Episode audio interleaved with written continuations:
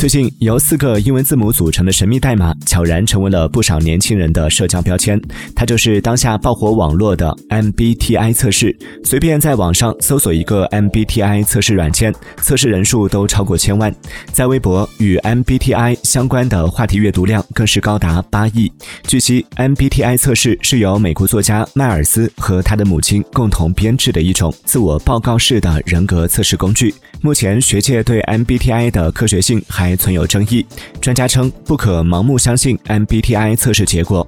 MBTI 测试可以帮我们更好地了解人的性格特征，但不能仅以单一的测试结果就推断一个人的心理特征。